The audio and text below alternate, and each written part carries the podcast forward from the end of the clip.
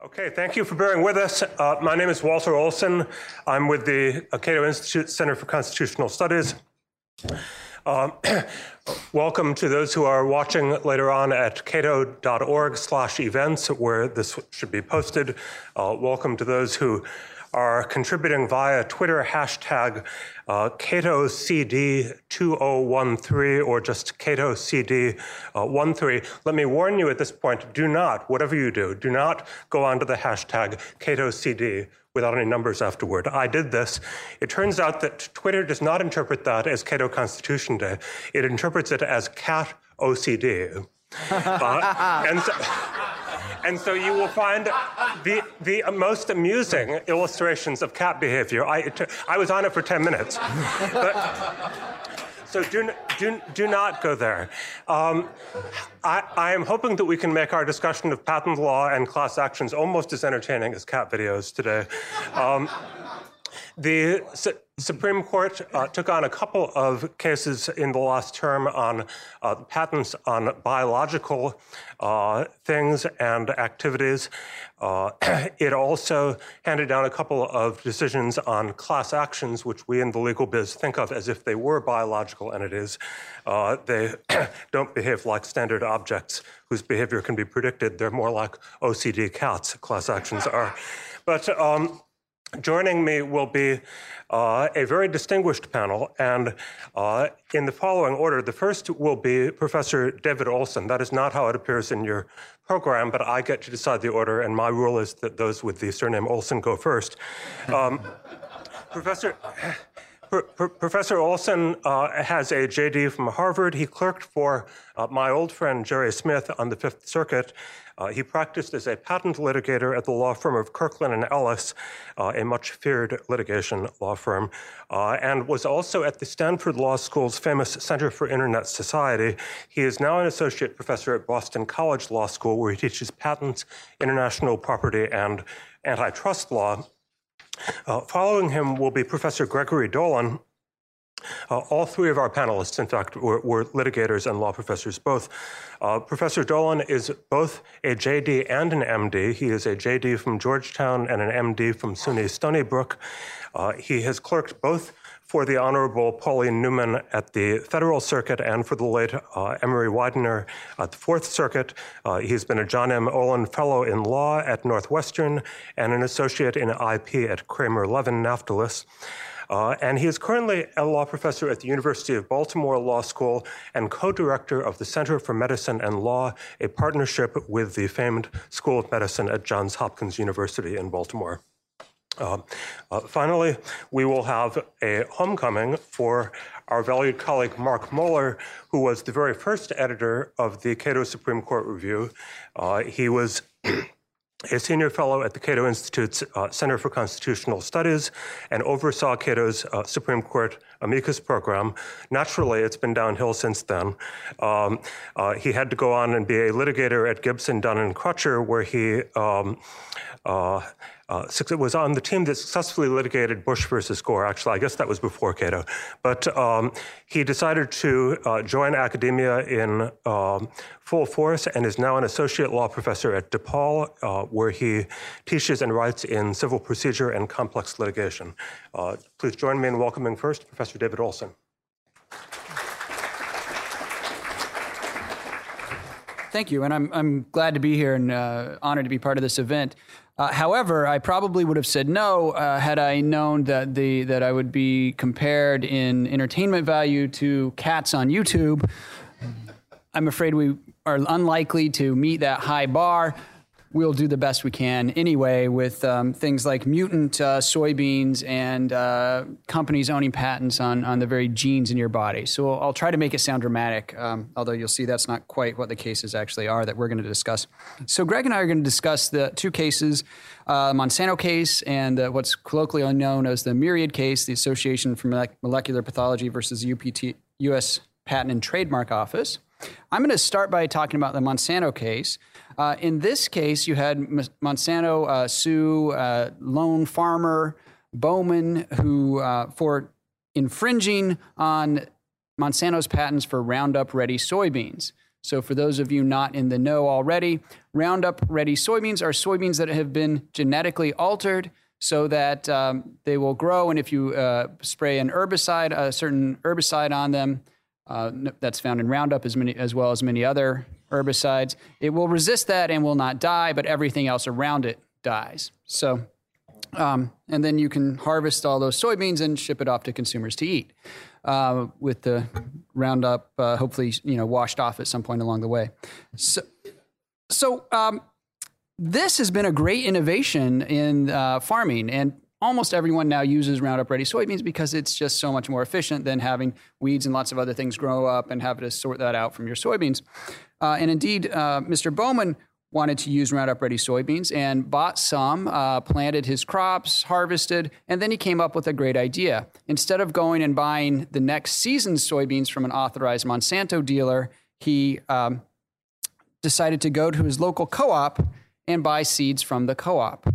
Why is this? The authorized Monsanto dealers sell the seeds with a license. The license allows the use of uh, the, the seeds to plant and uh, bring to uh, harvest one generation of the soybeans, and then you have to sell those soybeans off um, for commodity use or use them yourself, that sort of thing. But you can't replant the soybeans.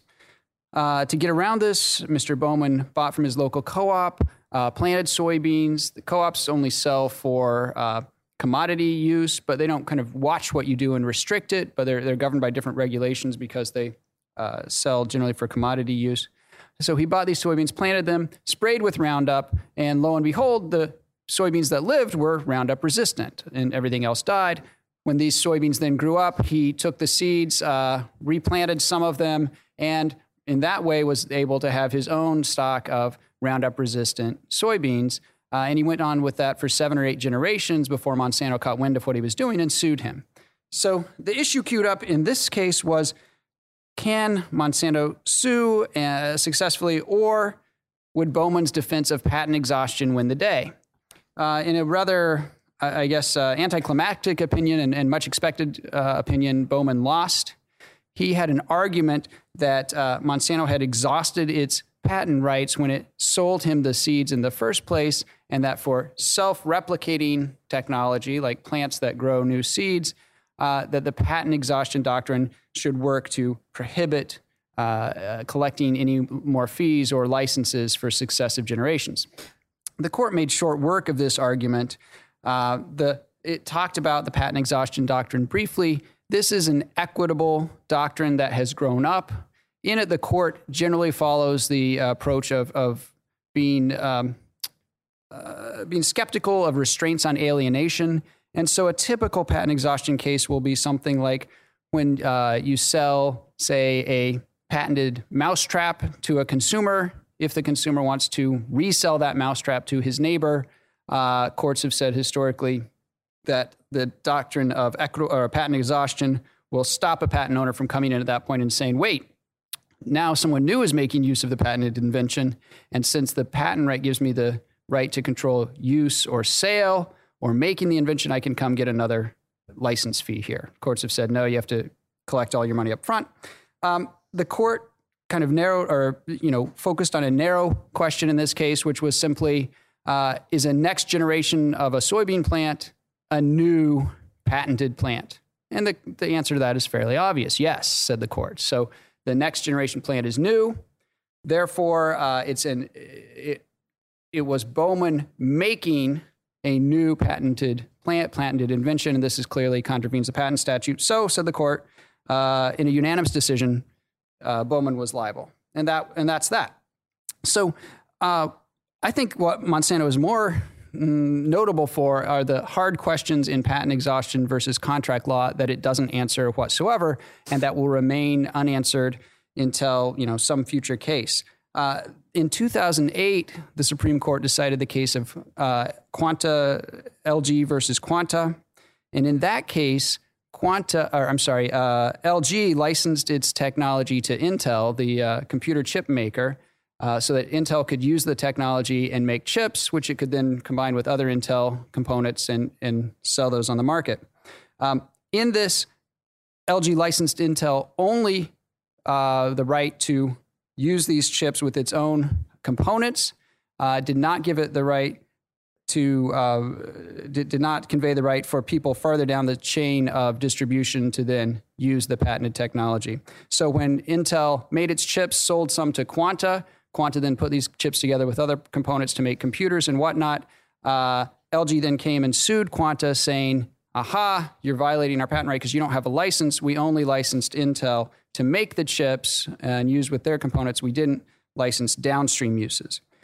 Uh, in that case, the court held that there was patent exhaustion and that Intel, or, or, LG rather, should have gotten the full value of its patent when it introduced its product into the stream of commerce and then couldn't collect more payments as it went downstream in the distribution. Um, the court left open the questions, though, or, or didn't address the questions of whether you can contract around patent exhaustion. And that's a very interesting question that's still left open after Bowman. Uh, the, the basic question is if the contract between LG and Intel had some, said something more specific, like you may not resell to others and your license is coextensive with your contract rights here, would the court have said, okay, you've contracted around, there's no patent exhaustion? We don't know. My intuition is probably the court would say, no, you can't contract around patent exhaustion in this case, and would have left um, uh, Intel without any rights against downstream competitors or uh, um, customers rather. But there's still there's a coming conflict between contract law and patent law that I think uh, will have to be addressed by some future session of the court. Uh, and the reason for this is is that we have certain things we allow patent owners to do under contract law, and then we have standing on the other side the patent exhaustion doctrine, which then steps in to suddenly take away the right to uh, condition patent licensing uh, uh, on downstream activity. So, for instance, courts uphold all the time the idea that when you buy a, a, copy of, say, Microsoft Office, you're not buying that copy, you are licensing the software, right? It's all put in the term of a software license. And this allows the copyright holder uh, or the patent holder, because many of these programs are also patented, to uh, say only you can use this, you can't resell it, that sort of thing. And courts uphold this. This is kind of a restraint on alienation that you would think might conflict with patent exhaustion. Likewise, courts uphold single use restrictions, uh, especially if we're talking about medical devices. If a patent owner uh, sells a license uh, to make a medical device, and that device they can restrict it and say the device has to be sold with a label that says single use only so the hospitals use it only once. Now sometimes there's good health reasons too also not reuse right? You're using needles and whatnot is generally not a good idea. Turns out stents should probably not be reused either. Uh, so there's some uh, medical reasons for that as well but courts have generally upheld this approach. And so the interesting question is um, you know how, how, what happens when these come into conflict for instance what if someone grants a license for someone to use their patented product, but not to make it, right? So you can use my product. That, you know, would that be enforced? I, I think probably so. What if there's a license that says you can use, or maybe you can even make for your own, maybe you have a, a chemical refinery or something like that, but you can't make and sell my patented process, you know, uh, product.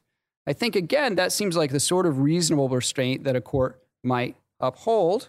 And then one might wonder, what if you have a, a, license that says you're not allowed to resell? You can make you you can um, sell in certain circumstances, not others. Eventually, we get to a point where contract rights and the patent exhaustion doctrine, I think, will come into direct conflict, and the court will have to address those questions. But uh, we haven't gotten there yet. So um, I'm going to leave it there for Monsanto at that point. And now um, I'm going to talk about the Myriad case. So the Myriad case uh, got a lot more attention and uh, potentially had the, the, well had and has the potential to be much more of a dramatic case. So uh, in brief, the lab Myriad discovered that the BRCA1 and BRCA2 genes and common, uh, common mutations thereof correlate to increased chances of breast cancer. So after sequencing the human genome and a period of uh, research, uh, Myriad won the race to be to figure out what part of chromosome 17 coded for increased chances of breast and ovarian cancer, uh, and then filed patents on these, this genetic material. Uh, the court took up the question of whether genes are patentable. For a number of years, the Federal Circuit had been saying yes under the old case of Parke-Davis, where the court, where the Federal Circuit said these are isolated and purified genetic material. That's perfectly patentable, but you can't patent genes as they exist in someone's body, and that, for all practical purposes, amounts to you know full gene patents. The court took up that question and held that naturally occurring DNA is indeed not patentable, but that synthetic cDNA, complementary DNA, is patentable. So, a very interesting and I think very unclear question that remains after Myriad is what the practical effect is going to be of this ruling. So, under my understanding, the current science is such that to really work with genetic material in a lab, to do things like test to see whether someone has a mutation of the BRCA1 or BRCA2 genes, for instance, you need to amplify the genetic material, basically make copies of it. And that process uh, uses cDNA, uh, has to use cDNA. So, in effect, and Greg's going to actually go through the science, we decided ahead of time that since he's affiliated with John Hopkins and a doctor, he'll probably do a better job of that. Uh, but in a nutshell, uh, my understanding is the current science is that you have to use cDNA to be at all efficient in doing things like testing for genetic material. So the the upshot might be that Myriad and those like them have the uh, will, will have very little change to their practical rights. They can still exclude others from doing these sorts of tests. And so that has two interesting then outcomes. One is that it encourages people, gives an incentive to go and find these correlations, which are very important to human health, right? We actually want researchers to be out there figuring out what bits of genetic material and mutations thereof correlate to what chances of disease. Uh, doing this can allow things, right? This is the reason that, for instance, Angelina Jolie recently and very publicly, it's now known, uh, recently she uh, had a double mastectomy because she has mutations on the BRCA1 and 2 chromosome or genes that make her chance of cancer much, much higher. Right? So this sort of information is very valuable. Uh, after Myriad, I think there will still be an incentive to go after it, but it also means that after Myriad, uh, there will be monopoly rights on testing. So Myriad t- charged about four thousand dollars per BRCA1 and BRCA2 gene test, and this means that for some people, right, it's expensive or it's um, or maybe they can't get the test. This is not a new phenomenon at all within the world of medicine, right? There are lots of cancer treatments, for instance, that may, because they're patented, cost up to say sixty thousand dollars a treatment, and we kind of say, well, hopefully the incentive of granting that exclusive patent is worth the cost that it means to higher prices to consumers for the 20 years during the life of the patent. So sometimes people act as if DNA is different in that way since we have it in our body than, than say, chemicals. But uh, in practical effect, they're very much the same sort of thing. So I am just about out of time. So I guess I will um, pause here and only briefly note that my article that I wrote in the for the review goes on to note that Myriad is a continuation of a problem of interpretation the Supreme Court has when it comes to saying what sorts of things should be patentable subject matter and what shouldn't. What should be patentable and what shouldn't be patentable. The court has recently claimed that it is taking a textual position. I think that's in conflict with the history where historically uh, Congress has deferred to the Supreme Court and to the courts on making decisions about what sort of things will be patentable subject matter. Uh, and in those earlier discussions, uh, the court came up with certain exclusions to patentability that aren't based in the statute or the Constitution that don't necessarily make sense anymore uh, and that Myriad was another missed opportunity to try to correct this uh, this erroneous approach to patentable subject matter. But my time is up, so I, I will leave that uh, for the maybe discussion later or for your uh, reading enjoyment.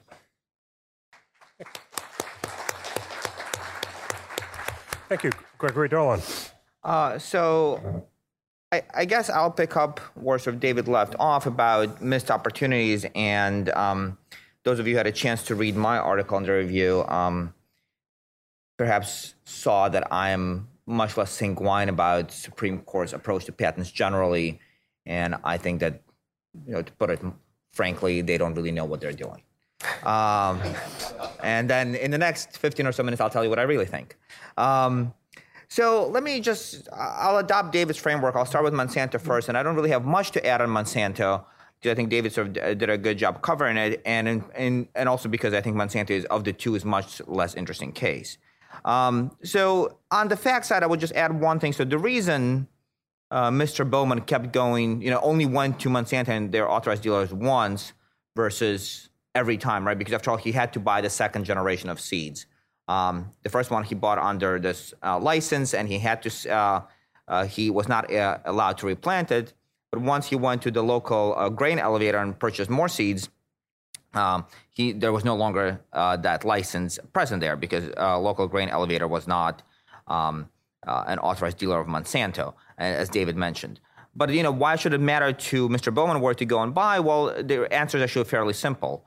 Monsanto sold their beans at a premium, right? So they're Roundup Ready beans uh, that you could u- use much more easily than any sort of other beans instead of sort of pulling those weeds out by hand. They sold them at a premium, whereas the grain elevator was not able to charge that premium because by federal law, they're actually only allowed to sell seeds for commodity purposes as opposed to for planting purposes.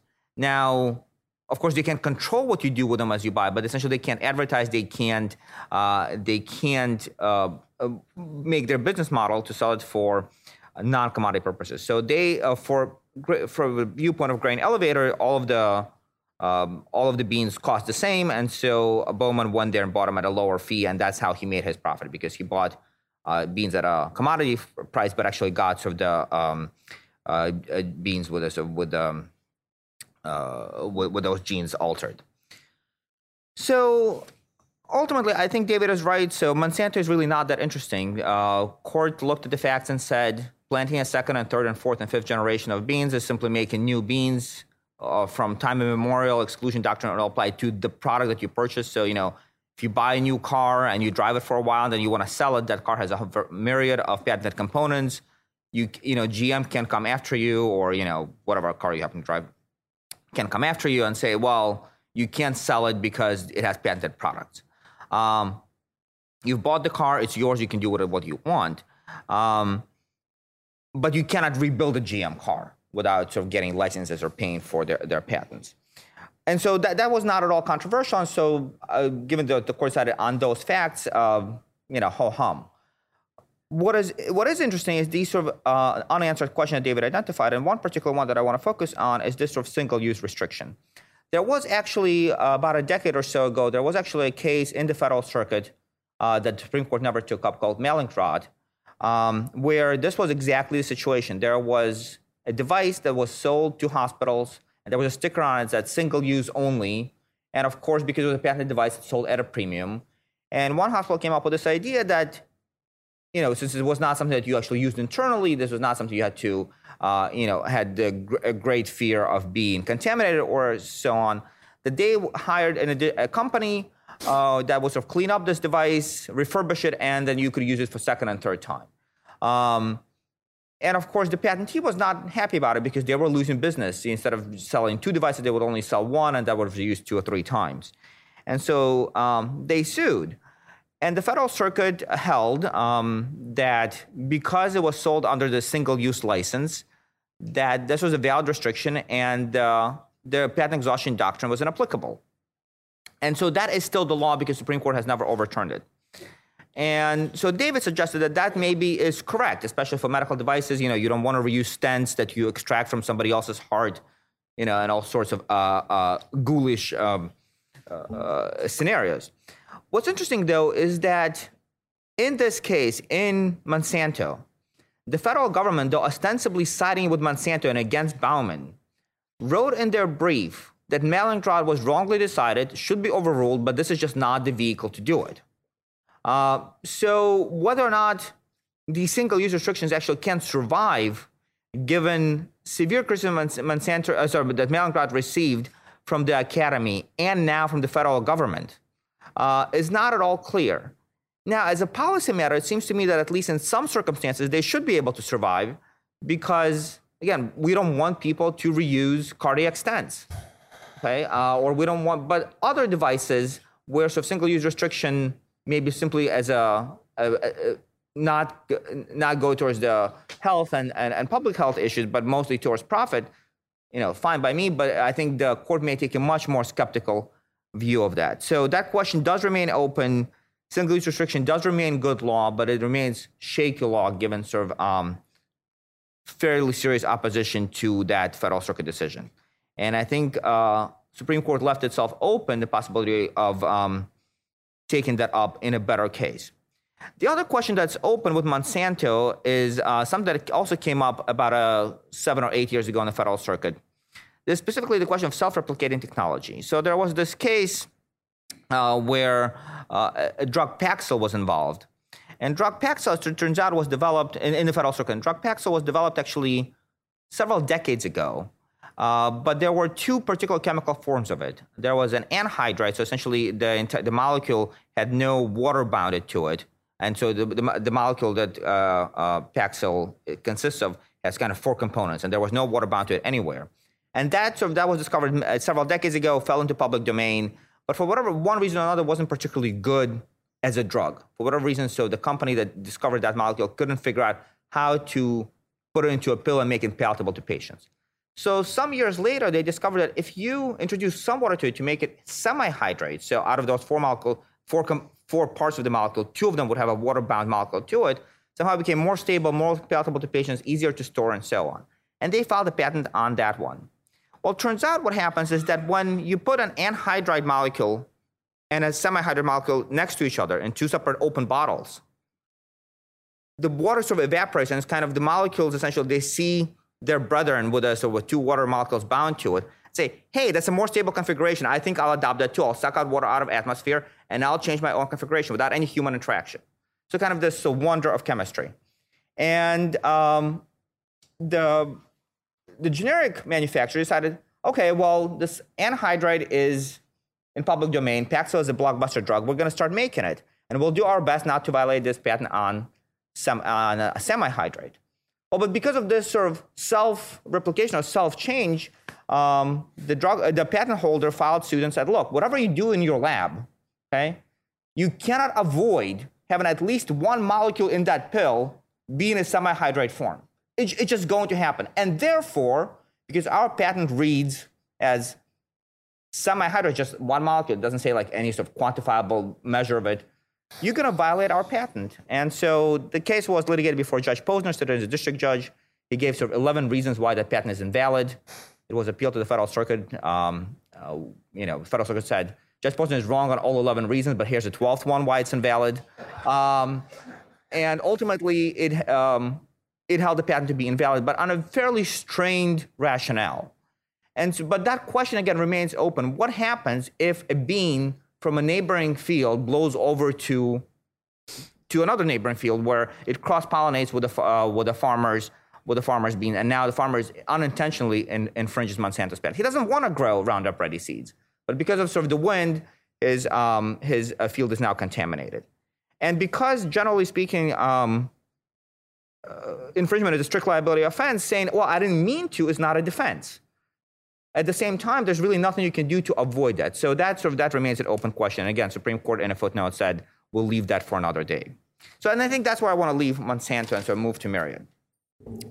And I want to start criticizing Myriad from the from the very top, from the question presented.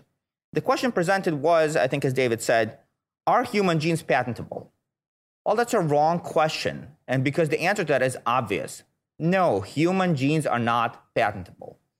Everybody agrees with that. Uh, Myriad agreed with that. Everybody who's filed a brief on Myriad's side agreed with that. In full disclosure, I did file a brief on the side of Myriad, and I agree with that. Human genes are not patentable. The problem is what Myriad had a patent on are not human genes. So, contrary to news reports and contrary to New York Times had to say, they did not patent human genes in any individual's body. They patented separate molecules that look like human genes, but actually are not human genes no, human genes are not patentable. But the, the real question is, are products derived from human DNA, are they patentable? Right? And there are several, um, so let me just take a, a, few moments to go through science. Um, as some of you remember, or most of you hopefully remember from um, uh, high school and college, biology, DNA is a double helix molecule, consists of four particular subunits uh, A, G, C, and T that are complementary. A goes with G, C goes with T. Thank you. Uh, and so you have these two strings, which essentially uh, looks kind of like a zipper, where A interlocks with uh, T and C interlocks with G.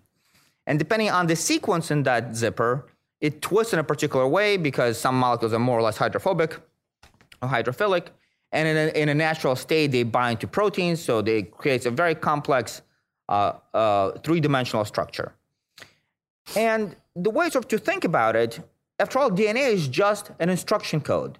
DNA in itself doesn't really do much other than code for proteins that actually do the work. So the way to think about it is think of it as a, as a book, right? Uh, think of it as, as, a, as War and Peace.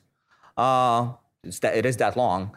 Um, but the problem is, it's a book where other random words are interspread in it, sometimes in a different language, uh, in no particular order, right? And it's a book that's chiseled in stone. And if you want to use it, you have to have somebody go through, figure out which words are actually part of the War and Peace and which ones are sort of part of a random phone book. And then cut those words out, put it on a computer disk, put it online. So now that somebody actually can read it, do control F function if they want to search for something, do cut and paste, and so on.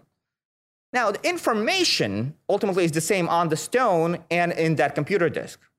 But you can use it for very, very different purposes. Whereas the stone essentially is unreadable, now uh, for uh, you know this information on a computer disk is, is readable, is researchable, and so on.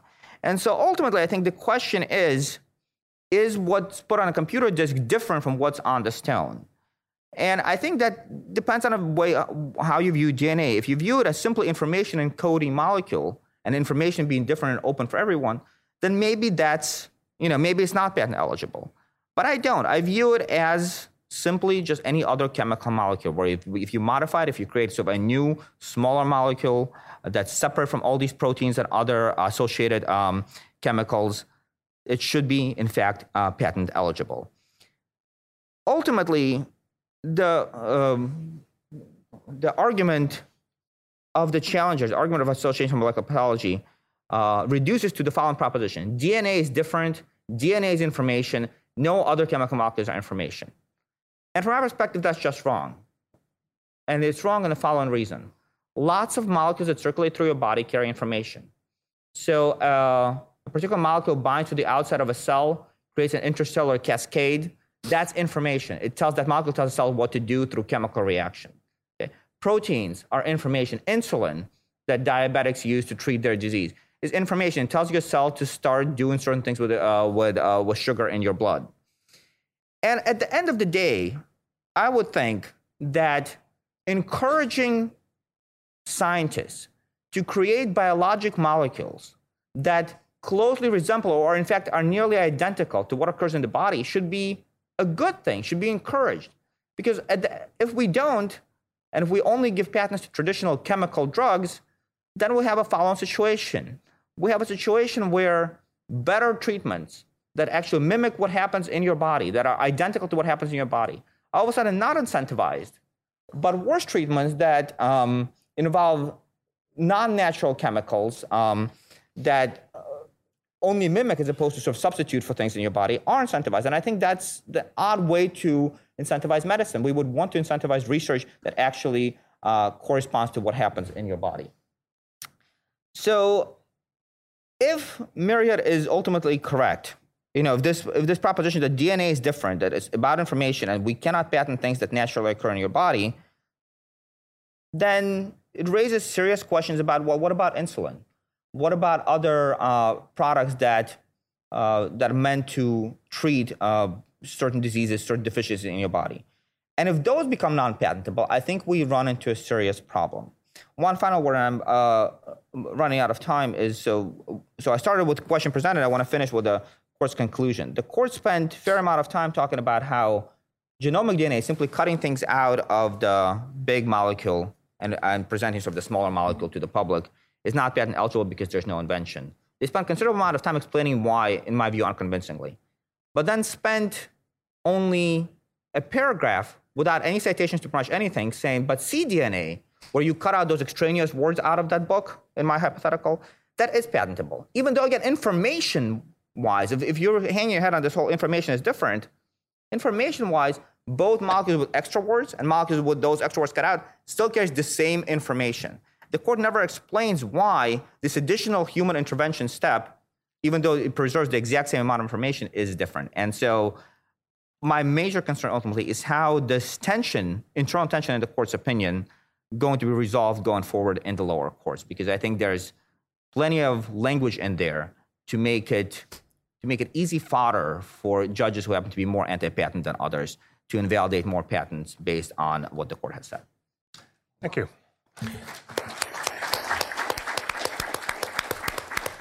Mark Moller. Thanks, Walter. Uh, and before I start, just one correction. James Swanson was actually the, the first editor of the Cato Supreme Court Review and did uh, um, uh, great work getting um, the review um, off the ground. Uh, and I, I, was fortunate enough to to follow up on his uh, on his efforts and take advantage of them. Um, so I'm going to talk about the Comcast uh, v. Behrend case, which is one of two, um, two of the most significant class action cases um, decided by the court last term. Um, and, uh, you know, I think my discussion is going to sort of continue a theme um, that was started by uh, the other speakers, and that is uh, um, the court uh, uh, could have decided a lot uh, in this case and ended up deciding not very much. Um, and this is actually part of uh, a, a, pattern um, in the Supreme Court's approach to class actions. The Supreme Court's approach to class actions has kind of followed a, a feast or famine pattern. So you'll have um, a decision or two um, that really kind of engage with um, some important open questions in class action law and, and sort things out. Um, and then you'll have a period where the court just simply leaves um, uh, further development um, to a kind of common law like process among um, the circuits. Um, in the last kind of feast period before um, Walmart stores v. Dukes, was in the late 90s when the court decided um, uh, Ortiz v. Fibreboard and Amchem v. Windsor, these two kind of seminal class action cases, followed by um, over a decade of silence until 2011 um, uh, when the Supreme Court decided um, Walmart stores. And then we had another feast, um, this really rich decision that reaches in. Um, and uh, addresses a lot of important open questions in class action law. I think everybody had been hoping that in the wake of Walmart stores, the, the feast would continue. The court would um, uh, resolve um, a number of other open questions that it didn't get to address um, in Walmart stores. Um, Comcast raises uh, some question about whether the court is really committed to doing that at this point. Um, it ended up being quite a narrow um, decision. Um, Comcast uh, involved a proposed class action against uh, the cable television provider Comcast. Uh, the complaint was uh, brought on behalf of more than uh, 2 million um, present and former uh, Comcast cable television subscribers in the Philadelphia area. Um, and it attacked the cable company's use of a so called um, clustering st- strategy in the Philadelphia area. So, clustering um, is antitrust lingo for a company's efforts to concentrate its operations um, in a particular market. Um, and Comcast, it was alleged, um, had pursued just such a strategy in uh, Philadelphia through a series of acquisitions that were approved by um, antitrust regulators, by the way. Um, plaintiffs allege that strategy violated um, federal antitrust law um, because it uh, allowed um, Comcast to essentially monopolize to gain dominant market power um, in the Philadelphia market. Um, proving an antitrust claim uh, requires not simply showing that the defendant engaged in anti competitive conduct, but it also requires proving that this conduct injured class members by um, uh, uh, for example, inflating the prices um, of the goods they bought, resulting in measurable damages. And the plaintiff's complaint in, Con- uh, in Comcast, of course, alleged that this was so. Comcast's clustering strategy um, allowed the cable company to obtain a dominant market position, eliminating competition and allowing the company um, to charge the entire class of Philadelphia area consumers um, inflated prices um, for their cable subscriptions. Um, the court in Comcast was asked to consider um, whether um, the certification of this um, vast antitrust class action passed muster under the standards set forth in Walmart. And in a 5 4 decision, in an opinion by Justice Scalia uh, and joined by the four other conservatives, um, the court sided with Comcast against uh, the plaintiffs. And for the majority, the trouble with the plaintiff's class action theory had its origin in the plaintiff's efforts um, to prove how Comcast's clustering strategy um, affected the entire class. Um, so, to, to, understand the problem, uh, you have to rewind um, all the way back um, to the trial court. Plaintiffs had proposed four different scenarios that explained how Comcast clustering um, had affected prices in the Philadelphia area. Um, just to quote Justice Scalia, first, uh, uh, the theory was Comcast, Comcast, clustering made it, it, it profitable um, for Comcast to withhold um, local sports programming from its competitors, um, resulting in uh, decreased market penetration uh, by direct broadcast satellite providers. Second, um, uh, plaintiffs suggest, well, Comcast activities reduce the level of competition from so called overbuilders, which is simply a term for companies that build um, competing cable networks um, in areas uh, where an incumbent cable company already operates. Um, third, uh, plaintiffs said, well, Comcast clustering reduced the level of benchmark competition um, on which cable customers rely to compare prices. Fourth, plaintiffs suggested maybe clustering increased Comcast bargaining power um, relevant, uh, relative to content providers. Um, the district court held that based on the evidence, only one of these scenarios, the overbuilding theory, the theory that Comcast clustering had uh, deterred overbuilders or competitors um, uh, uh, from coming in um, uh, and uh, building competing cable networks. Um, the district court held that only this scenario could possibly support an award of damages on a class wide basis. Um, um, at least the way the Supreme Court describes the district court's opinion, the idea here is that even if the scenarios, the other three scenarios um, uh, that plaintiffs had offered, may have had some price effects in some parts of the Philadelphia market, um, they did not plausibly affect the entire market and so could not support an award of class wide um, damages. I note, by the way, that's the way the Supreme Court frames how the trial court um, uh, uh, approached these different theories. Um, I have to say it's not entire, entirely accurate, but we have to kind of uh, analyze the court's opinion based on its interpretation um, of the trial court's um, uh, understanding of the record. Um, so, to connect this one surviving theory of antitrust impact, deterrence of overbuilding, um, to measurable damages incurred by the class, um, the plaintiff retained a statistician, Dr. James McClave. Dr. McClave attempted uh, to quantify the damages to the class using a multiple regression that compared actual prices in the Philadelphia area with hypothetical prices that would have prevailed um, but for petitioners' allegedly anti uh, competitive activities. And although his model's calculations yielded um, an estimate of over 875 million in damages for the entire class, the model did not attempt uh, to uh, isolate damages attributable solely to Comcast's um, deterrence of overbuilding. In effect, um, the damages figure that uh, uh that his study uh, reached reflected damages attributable to the cumulative impact of Com- uh, Comcast's anti competitive conduct as a whole, including but not limited um, to deterrence of overbuilding, including uh, as well possibly the other um, sources of uh, price inflation that I mentioned earlier um, that couldn't be proven uh, according to the district court on a class wide basis.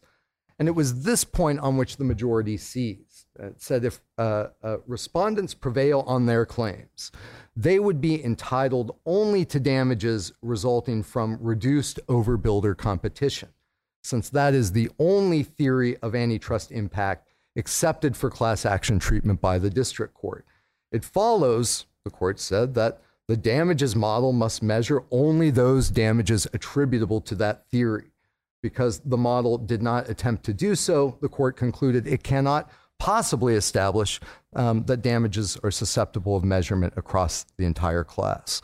Um, in the wake of this decision, the defense bar, and I, I think one thing that's really interesting about um, the, the way uh, the kind of popular press um, and the legal media approaches class actions um, and class action cases is the way that the different sides immediately after a class action opinion start spinning.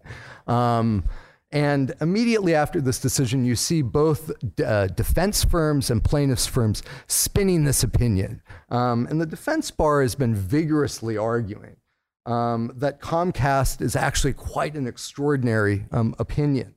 Um, that Comcast broadly holds that damages in a class action uh, must be susceptible of common uh, to common calculation, to common proof.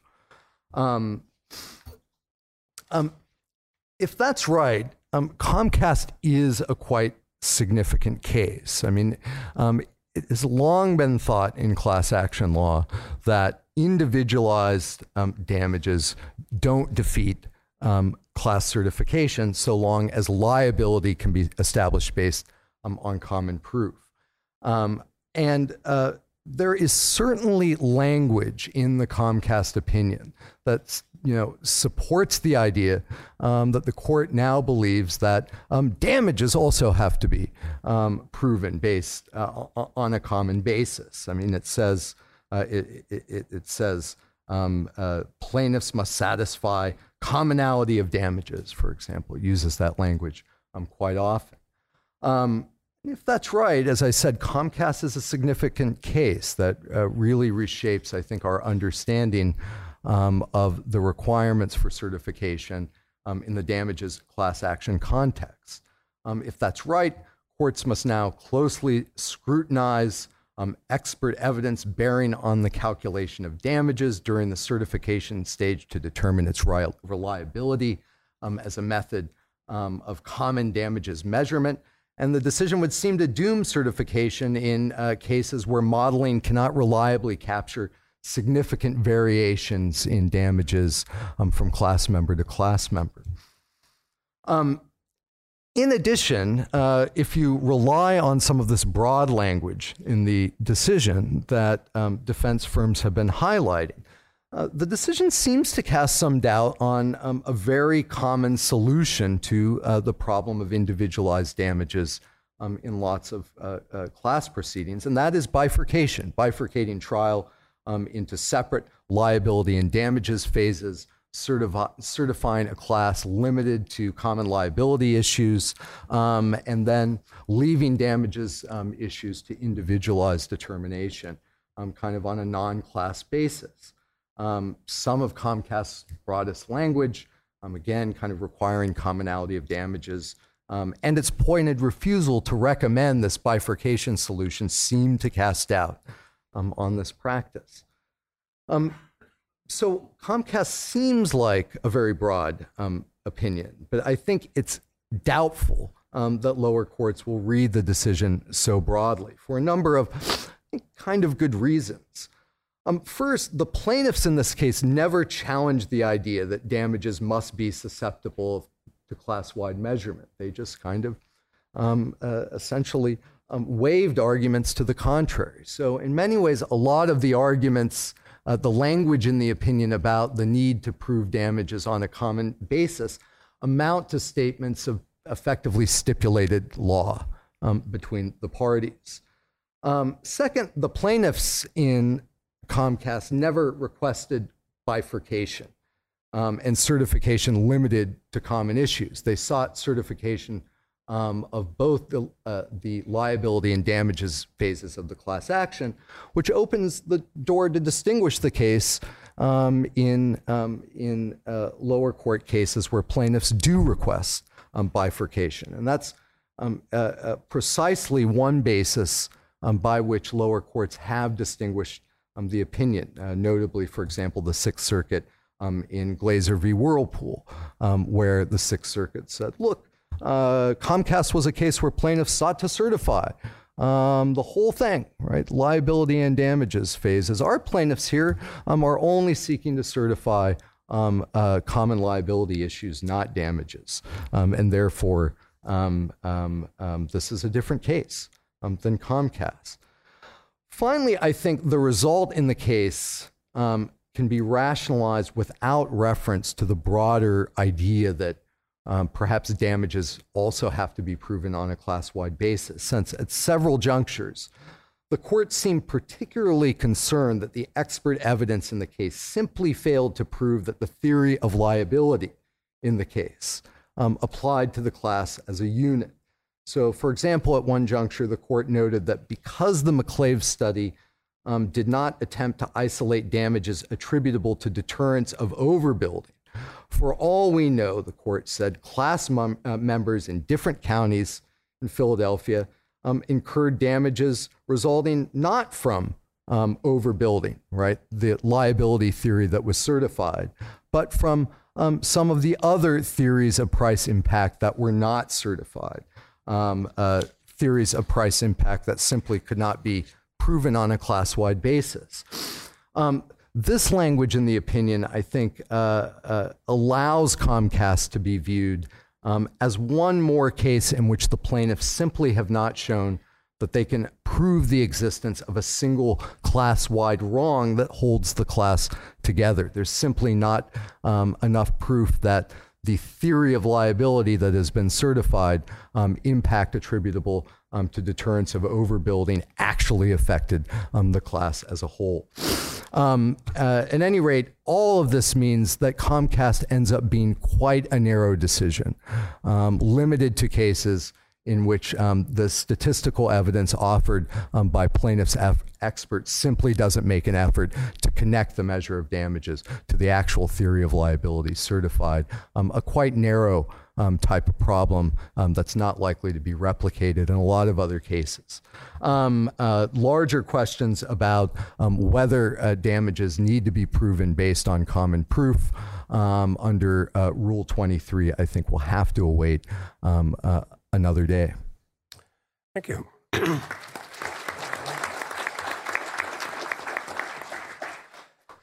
we have time for questions. Uh, as in earlier sessions, please uh, raise your hand, let one of our helpful people with the microphones uh, get over to you, uh, identify yourself, uh, uh, keep it short, and uh, make it a real question, which means you've got to have the rising inflection at the end of your sentence. yes, in the center. Sir. Do we have the microphones? Okay.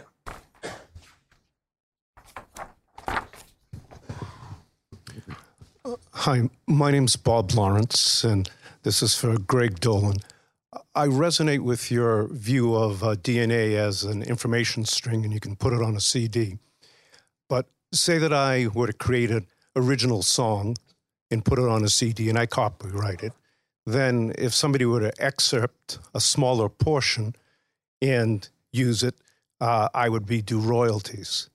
And similarly, if there was something in the public domain that I put on a CD, somebody could excerpt it, smaller portion, and w- would be free for use. Why isn't DNA put on a CD excerptable like that public domain since you can't patent genes? So I think the answer is uh, twofold. I think first, um, the DNA that exists in the body versus the DNA that is that Myriad sought to patent um, is not the same. Uh, I think so. The DNA that exists in the body exists not just sort of as a CD, and then you just take out a smaller portion. Like I said, I think it, it's uh, it's combined with other molecules such as proteins, such as it has chemical modification. Um, But more than that, in your hypothetical, the song can be played whether as a whole or as a portion. Whereas the DNA that exists as a whole genome in your body versus the DNA that you know is excised and gets. But let me just take one step back. Turns out what Myriad actually patented was not excised DNA. What they patented actually lab created DNA that looks like an excised DNA. The court simply chose to read the language more broadly and saying, no, no, what they just do is just cut out a piece of a chromosome. That's actually not true, but I simply engaged the courts on its, on its own terms. Um, but that just shows again that they, they just don't understand the science. Uh, and if you either went to or, or listened to oral arguments, you, uh, when they try to analogize DNA to chocolate chip cookies, and baseball bats, uh, you probably would have gotten that feeling as well. But going back to the sort of to the to the question at hand, in your hypothetical, you can play the song from beginning to end, from middle to end, from middle to middle, backwards, forwards, and so on. In re, in DNA world, you actually you can't read the whole sort of chromosome because again, it has a lot of nonsense sequence. Sometimes so one strand is coding, sometimes the other. In fact, within the same gene, this sort of decoding strands could flip. Uh, and so what you end up patenting is actually something that's usable or something that's completely non-usable in the body. And I think that's why the difference. Over lunch, a Supreme Court correspondent was telling me that when he wrote up uh, what the Supreme Court was doing on patent law, he had one and only one objective in mind, which was to avoid getting a call from patent lawyers saying, You got the facts wrong. Mm-hmm. So it's nice that even the Supreme Court can't quite uh, uh, avoid having to worry about the same thing. Um, there was a question uh, down this aisle and nearly in the back.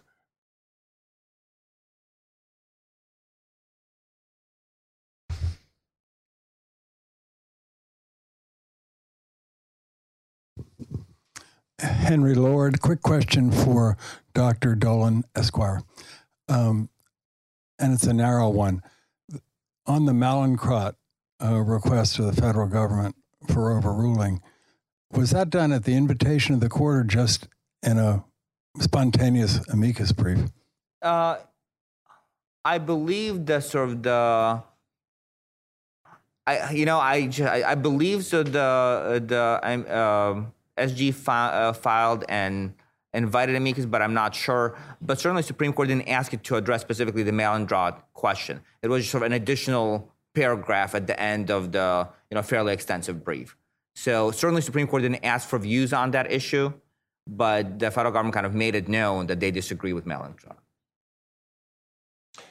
Yes, uh, second row.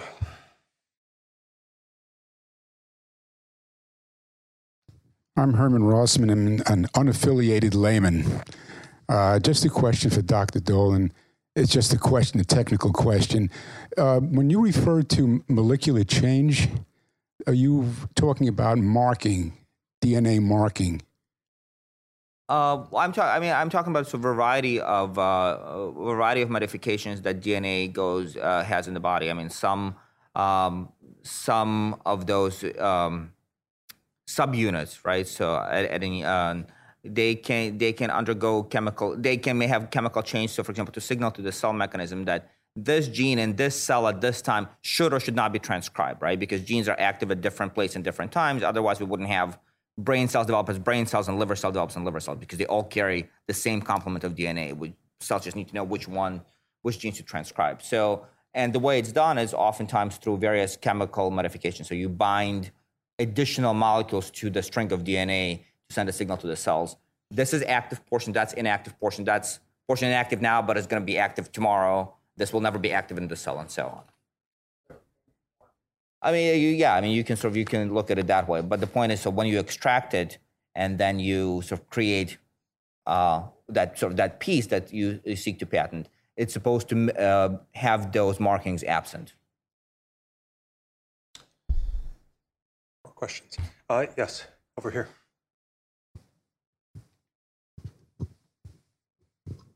Uh, this question is, is for uh, Mark Moller.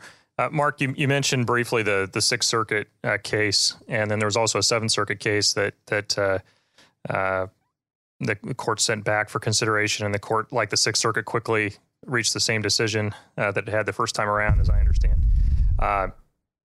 does the fact that the that the Supreme Court sent those two cases back is that evidence that that it thought that it was doing something broader than than what you're saying? And then, do you think that either one of those two cases is a potential vehicle for the court to do something broader if if if those cases I mean, seek cert? Yes, I think those cases are potential vehicles. I don't. So the Supreme Court sent it by GVR'd it right after.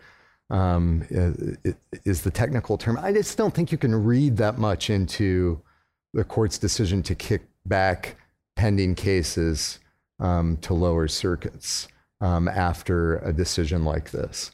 Um, moreover, I, I mean, I, you know, again, I think at the end of the day, the fact that plaintiffs simply didn't challenge, right, that um, that damages have to be proven on a common basis, really means that you know this is a principle that was simply assumed and not really litigated. Um, it strikes me if I were a lower court, um, I, I wouldn't feel bound by that portion of the opinion.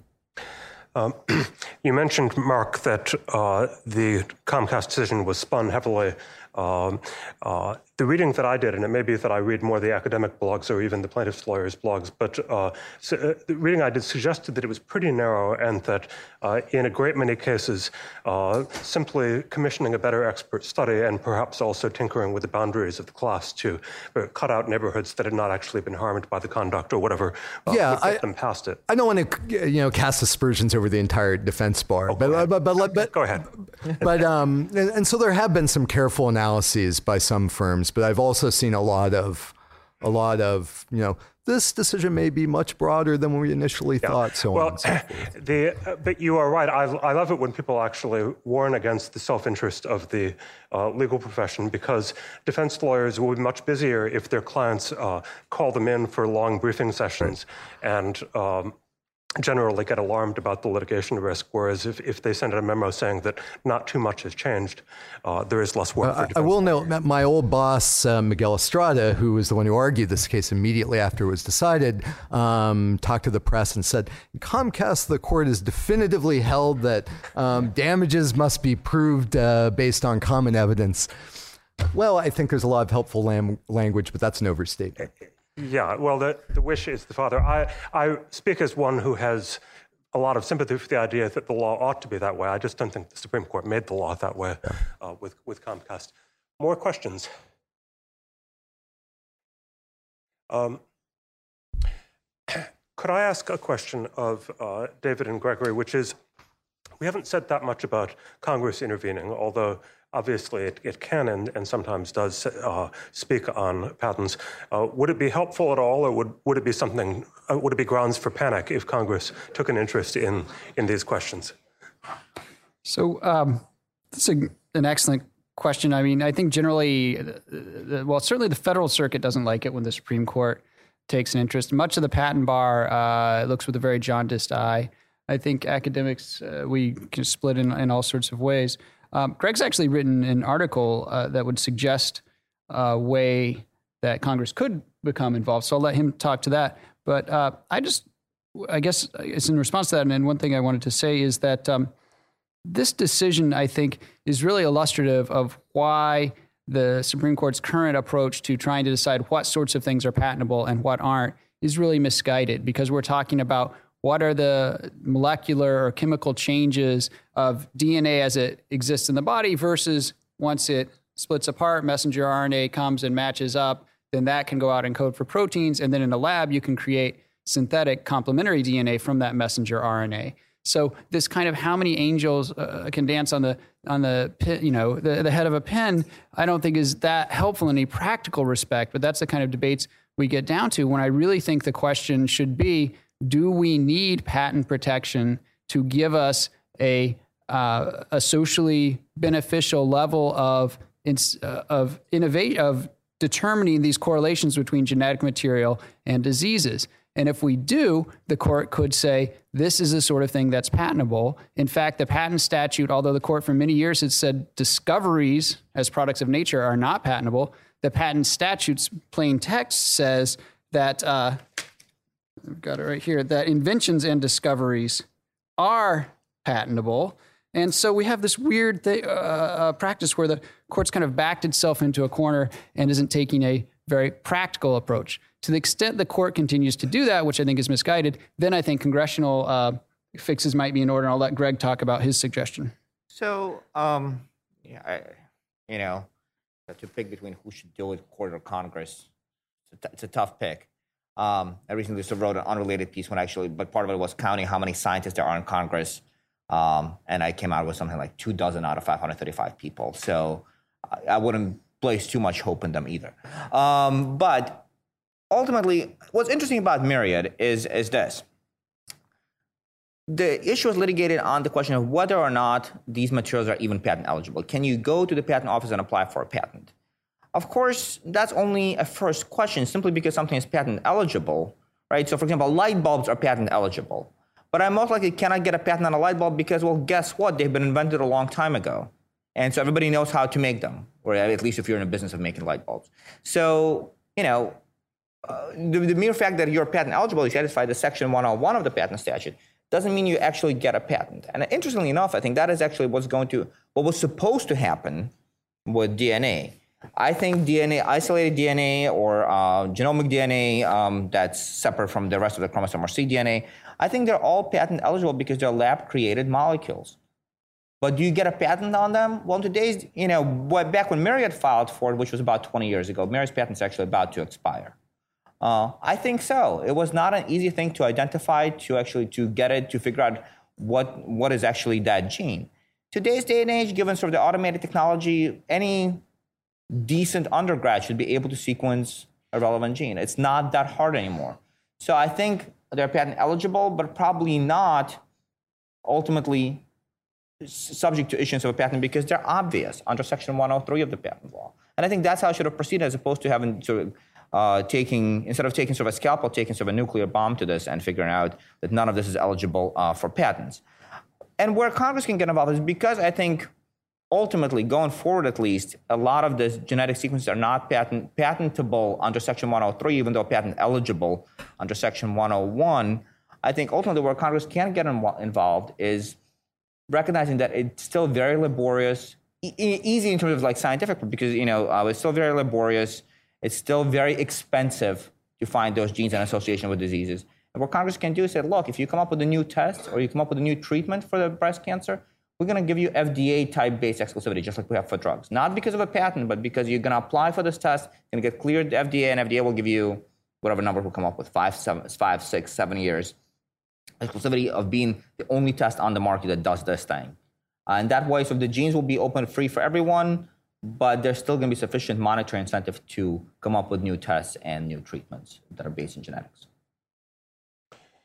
Okay. Um, I see one more question. Yes.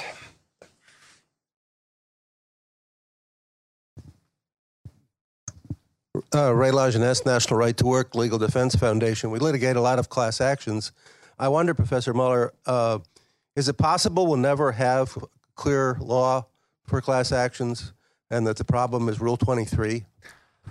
Um, I think that's a reasonable question. I mean, Rule 23 leaves a lot to judicial elaboration. On the other hand, um, I'm not sure that we're going to go through another, you know, decade plus famine in class action law. I mean, one indication is what the court's been doing in another deeply murky area, and that's personal jurisdiction.